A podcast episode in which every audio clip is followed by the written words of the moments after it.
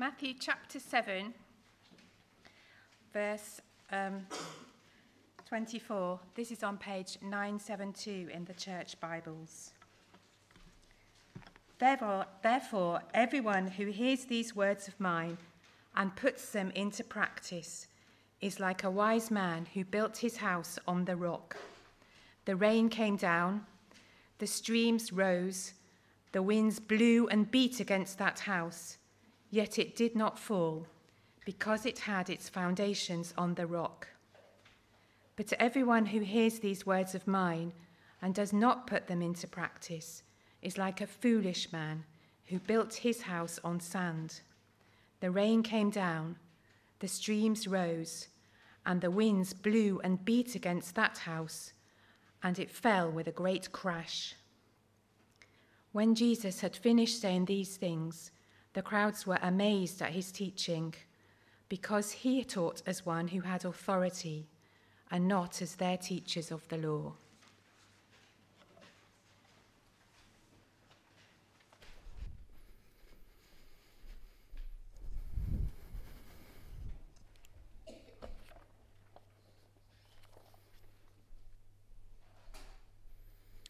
Thank you, Helen. Let's pray before we look at God's word. Let's pray.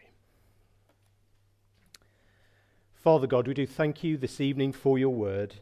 And I pray now, we pray now, that the words of my mouth and the meditations of our hearts wouldn't simply be acceptable to you, Father, but they would be pleasing and honoring and glorifying to the Lord Jesus Christ. Father, we long to be built up, we long to glorify you more. So, Father, would you be at work by your Spirit, applying the things that we read together? And we pray it in Jesus' name. Amen.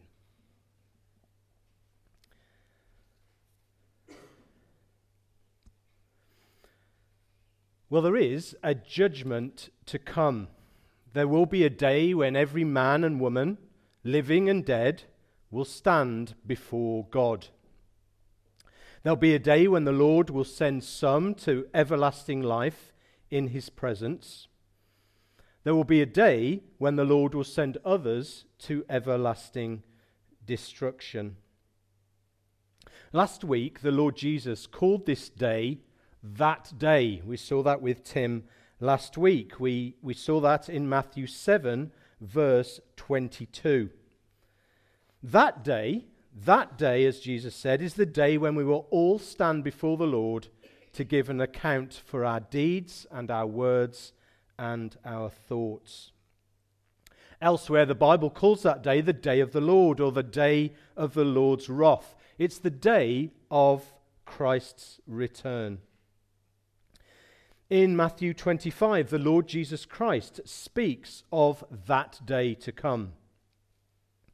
He says in Matthew 25, some selected verse, verses from there, he says, When the Son of Man comes in his glory, and all the angels with him, he will sit on his throne in heavenly glory.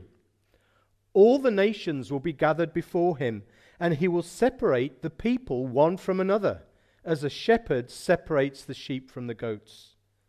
He will put the sheep on his right and the goats on his left. Then the king will say to those on his right, Come, you who are blessed by my Father, take your inheritance, the kingdom prepared for you since the creation of the world. Then he will say to those on his left, Depart from me, you who are cursed, into the eternal fire prepared for the devil and his angels. Well, last week we began to see something of how this coming judgment will work we saw how it's not those who simply claim to know the Lord Jesus Christ who will pass through the judgment to come. In fact, we saw it's not even those who claim to have served in Christ's name who will pass through judgment, but it's those who have demonstrated the reality of their faith who will be saved. We saw that in verse 21. It is he who does the will of the Father who will enter the kingdom of heaven. By contrast, the Lord says there that the evildoer will be sent away from the Lord's presence, verse 23, and more on that in a moment. But that's the reality, the Bible reality of the coming judgment, of divine judgment. And as we reflect on that reality, sadly, society at large seems to have forgotten uh, that divine judgment is a true and fearful thing. Perhaps we, we reflect on the increasing lawlessness in our nation, that there seems to be less fear of God, no fear of divine judgment. Um, going into Shrewsbury yesterday, we, re- we commented on the number of shops over the last few years who seem to have employed security guards simply to stand on the door to stop shoplifting. There seems to be that, that sense of, of fear of divine judgment seems to have gone from much of society. And one of the tasks of us as God's people is to remind society at large of the reality of God's wrath against sin and the future prospect of eternal judgment. To remind uh, our friends, family, neighbours of the reality of divine judgment.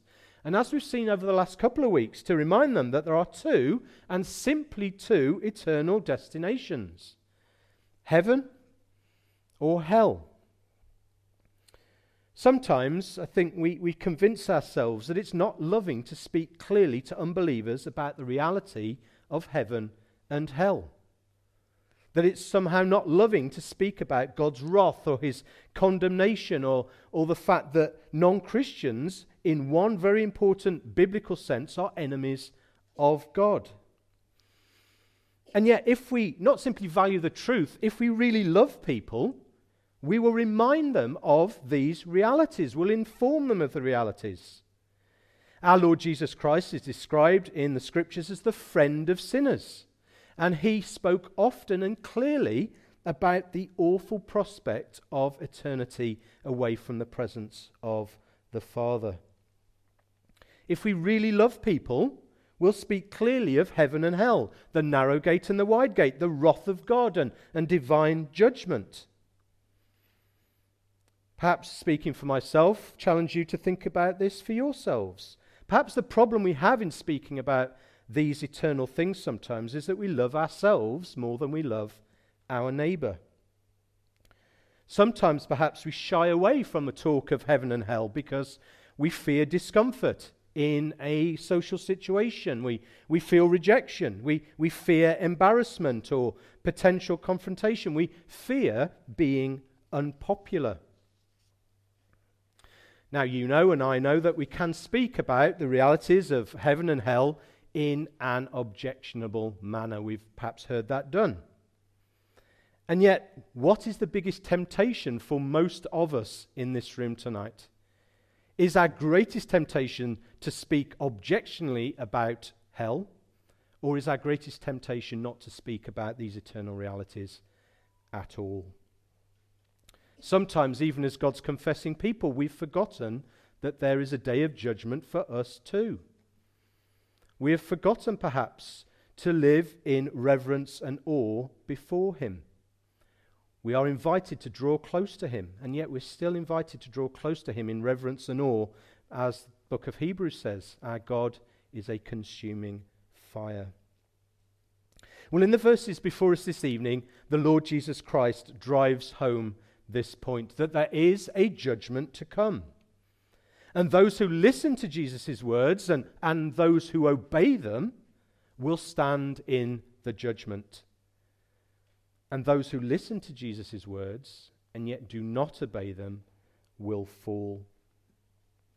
Jesus uses an illustration to make the point. We might call it a parable, um, as some headings in your Bible might uh, describe those verses as a parable verses 24 to 25. Therefore, everyone who hears these words of mine and puts them into practice is like a wise man who built his house on the rock. The rain came down, the streams rose, and the winds blew and beat against that house. Yet it did not fall because it had its foundation on the rock. So, first of all, in this parable or these parables, Jesus talks about the person who both hears his words and obeys them. Jesus talks about the person who both listens to what he says and puts his words into practice in their lives. And Jesus likens such a person to a wise man. So, in the parable, in the illustration, there's a wise man who builds a house. And because he is wise, he builds his house on a firm foundation. He builds his house on a bed of rock. Later on, the, the house is subject to a terrific storm. It rains, the waters rise, and there are strong winds. But because the house was built on firm foundations, it stood secure. Well, what's Jesus saying to us? Well, the Lord Jesus Christ is likening our lives to a house. And so the question that immediately comes as we, we reflect on that is upon what are we building our lives? Upon what foundation are we building our lives? If you like, what principles, what teachings, what convictions, what instructions are we building our lives? What is forming our worldview? And, and therefore, what is forming our feelings, our affections, our likes, our dislikes, our opinions, and then finally, our actions. To put it another way, whose instructions are we following? Are we following our own or those of others? Are we following the world's instructions? Or are we following those of our Lord and Saviour, the Lord Jesus? Perhaps we could ask this question Whose promises are we trusting? Are we, promise, are we trusting the promises of a good Lord who never lies? Or are we trusting the promises of a deceitful and false world so often? A world that promises so much and delivers so little.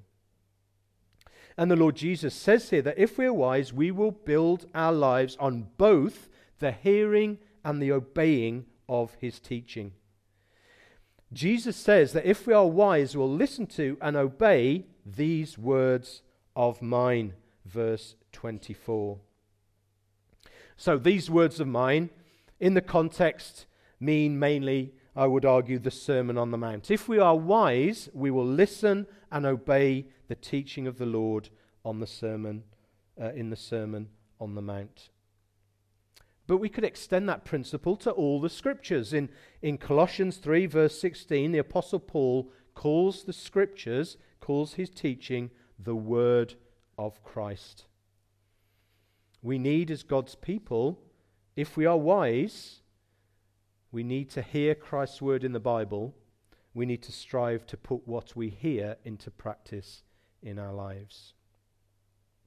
So, in the parable, we have this storm. Well, what does the storm in the parable represent? The thing uh, that is the, the house is subject to. What is this storm? Well, I would argue, am arguing, will argue that this is God's coming judgment.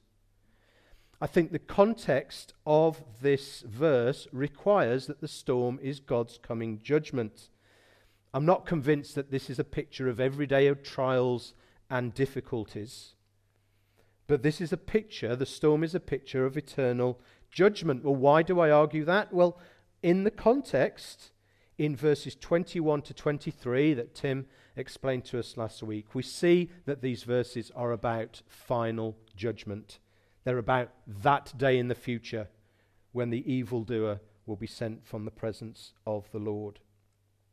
So, verses 21 to 23 are about the final judgment. And our verses this evening are linked to those verses with that little word, therefore. Therefore, at the start of verse 24, everyone who hears these words of mine, and so on. It's Jesus is saying, if you like, because of that day, the day of judgment, we must therefore live in this way. Because of judgment, we must therefore live wisely. So I would, I would argue, am arguing, that this storm in the parable is God's coming judgment. Jesus is saying this.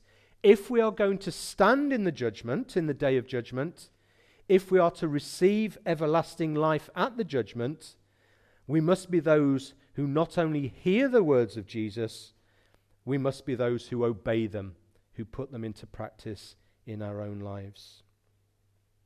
And so there's a challenge for us, isn't it, this evening? It's good to be here tonight to hear the words of the Lord Jesus Christ um, read and taught. And we need to pray for each other. We need to pray for our church. That would be a greater and deeper and wider desire in our church to hear God's word taught, that we might know it better and thus know Him better uh, and in a more deeper way uh, as we hear His word taught. But the question with which Jesus challenges us tonight is this one Are we seeking to both hear Jesus' words and to obey them? Are we seeking to be both hearers and doers of the word, if you like? Familiar verse to many of us. James 1 20, uh, 22. Do not merely listen to the word and so deceive yourselves. Do what it says. As we reach the end of this uh, series on the Sermon on the Mount, I want to just summarize very quickly some of the points we've gone through. I think that might be useful. So, to summarize quickly, to challenge us quickly, are we seeking to be poor in spirit, to be mourning over our sin, to be meek, to be hungering and thirsting for righteousness, to be merciful, to be pure in heart, to be a peacemaker? Do we have kingdom priorities? Do we rejoice when we're persecuted? Would we rejoice when we're persecuted? Are we acting as salt and light in our world? Are we preserving righteousness and bringing truth to bear? Does our righteousness surpass that of the Pharisees and the teachers of the law? Do we resist unrighteous anger? Do we repent when we succumb to it? Do we resist not simply adultery, but lust? Do we repent of it when we succumb? Are we revenge seekers, even if only internally? Or do we leave hurts that others inflicted upon us with the Lord? Are we ready to forgive the repentant? Do we love and pray for those who wrong us and would do us harm? Do we do acts of righteousness to be seen by others or to please our Heavenly Father? Do we forgive others as the Lord has forgiven us? Are we serving God or money? Do we dishonor our Father by failing to trust Him with our material needs? Do we criticize each other so that we may look better in the eyes of others or even in our own eyes? And so on. These are the words of the Lord that, that have been brought to us over the last few weeks, months. Are we seeking not simply to hear them, but to do them? Is that our desire? So, back to the parable. Jesus is saying here that if we do not live a distinctly Christian life, there is no hope for our eternal future. If we're not seeking to order our whole lives by the Word of God, then we can have no confidence that we will stand in the day of judgment. Only those who have surrendered to Christ as Lord in word and practice will be saved. Only the obedient will be saved. Well, that should raise some questions with us and might have done already. So, a couple of questions to, to explain some of those comments there. Perhaps you're thinking, well, are you arguing, and I hope not, because you should have been removed from the pulpit by now if this is the case, but are we arguing, am I arguing that we're saved by works then, not by grace alone, through faith alone? Is the Lord Jesus Christ here saying that we must work for our own salvation? That we're going to be saved, we're going to pass through judgment by the standard of our Christian life? Was the gospel of the Apostle Paul not the gospel of the Lord Jesus Christ? Are we not saved by grace alone, through faith alone, in Christ alone? We might say, those of us who like our church history, were the Protestant reformers wrong? And we must clearly say, we are saved simply through God's grace. We receive forgiveness of sins simply by trusting in the Lord Jesus Christ in his work on the cross. All of us in this room tonight are sinners. We could never live the perfect life required to earn a place in glory, to earn a righteous standing before God. As a church, we're thankful that we preach faith in Christ alone as the only hope for sinners like us. We depend only on the Lord Jesus Christ to shield us from God's righteous judgment, his righteous anger against our sin. If we trust in our own goodness to pass through judgment, that will be eternally disastrous. And if you're not a Christian here tonight, if you're depending on lead, leading a good life or a moral life to get you through the day of judgment, then if things don't change, then you are without hope. And as a congregation tonight, we want people who don't understand this to see their hopelessness, the prospect of facing the eternal wrath of God. We want people to understand and to, and to turn in faith from that prospect. If we're not a Christian tonight, we need to put our trust in the Lord Jesus Christ, in all that He did, so that we can escape God's just, fair, righteous anger against our sin to receive eternal life. But there is, and this is eternally important, saving faith, real faith, faith that the Bible describes, biblical faith, will always result in a changed life. The reality of our Christian profession is evidenced by the way that we live our lives. We're saved by faith alone, but as some have put it, the faith that saves is never alone. We're saved by faith alone, but we will be judged according to our works. Well, what, by I mean, what do I mean by that? Well, real faith, saving faith, the faith that will bring us through judgment, will always result in an increasingly righteous life. Sometimes I think one of the reasons that um, evangelicalism in the 21st century is sometimes weak is that as, as Protestants we don't know our historic confessions and catechisms like we should, and put myself in that category. Some of you will have heard of the Heidelberg Catechism. It's a, a list of questions and answers which talk about the great truths of the Bible. Number 86 uh, in the Heidelberg Catechism says this Since we have been delivered from our misery by grace alone through Christ, without any merit of our own, why must we, why must we yet do good works? Why must we live a good life if we're saved through grace alone? And the answer comes this because Christ, having redeemed us by his blood, also renews us by his Holy Spirit to be his image, so that with our whole life we may show ourselves thankful to God for his benefits, and he may be praised by us that's quite something, that he may be praised by us. But further, that we ourselves may be assured of our faith by its fruits, and that by our godly walk of life we may win our neighbours for Christ. So here the writer of this, the writers of this catechism are saying that in part, and I'll get to that in a moment, in part it's by our fruits, by our good works, by our lives that we can be assured that we belong to Christ and that he will take us through judgment safely. The writer there is saying that if we truly have the Holy Spirit, if we're truly Christians, we will be renewed and transformed by him into the likeness of Christ.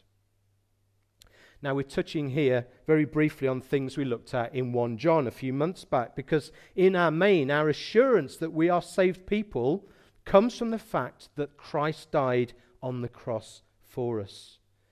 When we doubt whether we are truly Christians, we look to Christ. We look to his word. We look to his promises. We look to his perfect work for us. And we receive assurance. The Scottish pastor Rob, Robert Murray M'Cheyne wrote that for every look inwardly to see whether we're truly Christians, we should take 10 looks to the Lord Jesus Christ. Our faith is built and assured mainly when we look outward to Christ, not inward to self but we should look to Christ.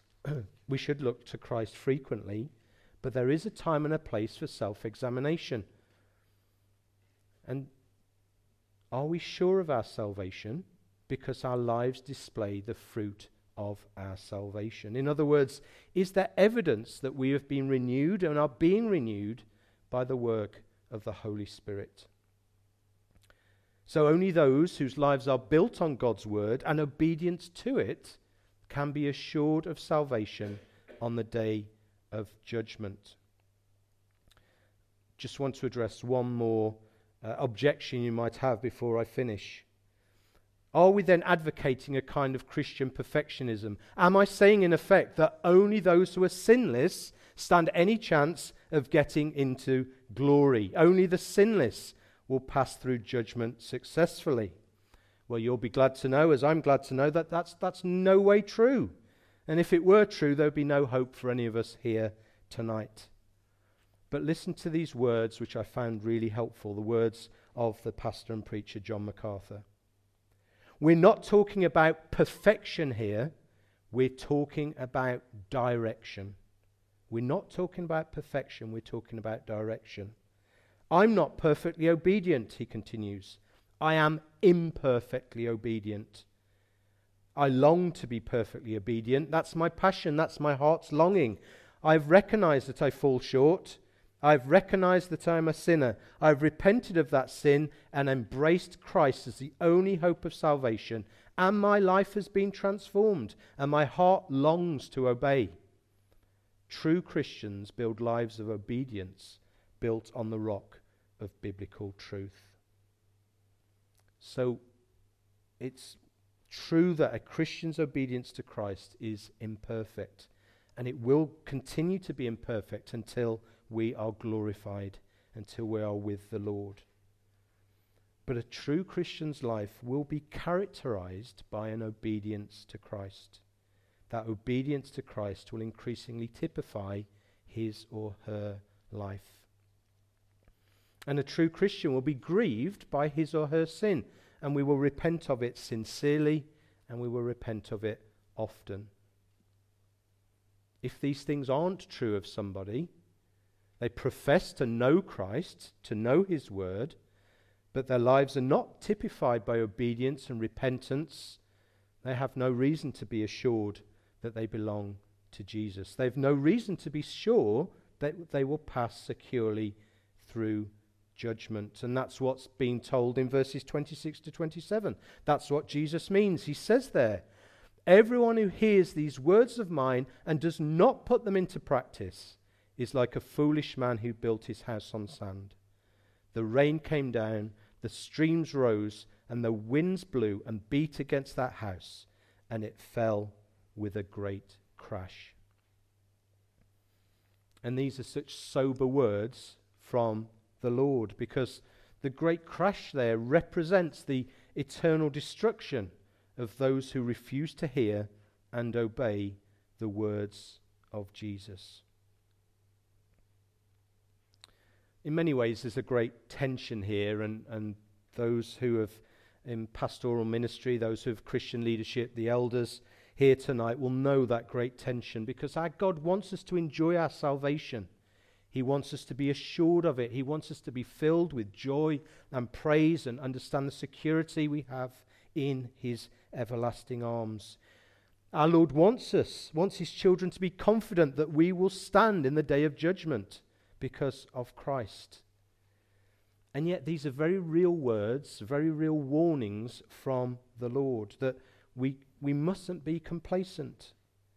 Yes, assurance comes mainly when we look to Christ as we trust in what he has done for us.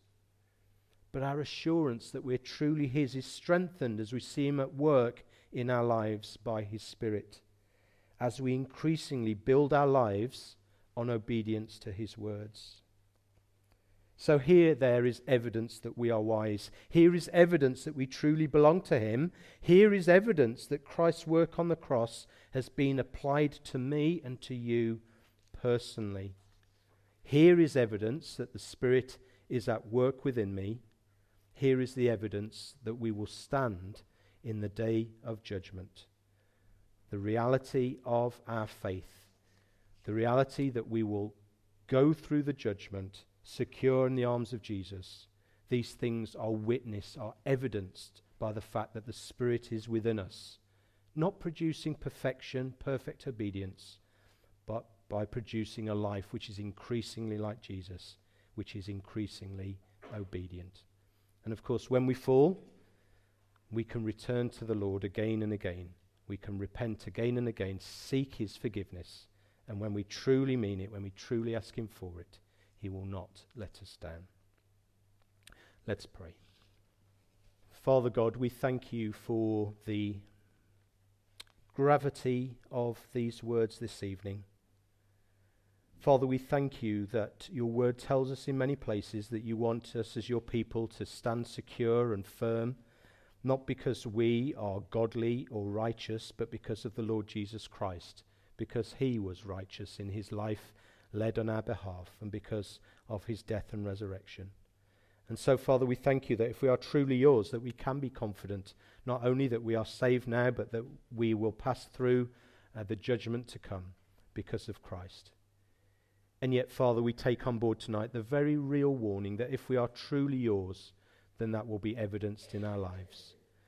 Father, we confess that we're not perfect, but would you increasingly work in us, not just an obedience and a desire to be obedient to you? so that when we fall short, we might be quick to repent, quick to seek your forgiveness. Father, for those of us who preach, we, we know that very often um, we, can, we can fall off that horse on either side. Uh, and if there are any here tonight who are truly yours, who are struggling with, sal- uh, with assurance of faith, Father, draw close to them. Help them to know that you are at work in them, that they are forgiven children of God. But Father, I also pray that if there are any of us here tonight who are uh, complacent with us standing before you, and perhaps in whose lives there's no real evidence of the work of the Spirit. Pray, Father, that you would save them and that they might continue to see at work them you at work in their lives. So, Father, hear our prayers now, for we bring them in Jesus' name, and for the good of us as your people, the people whom you love. Amen.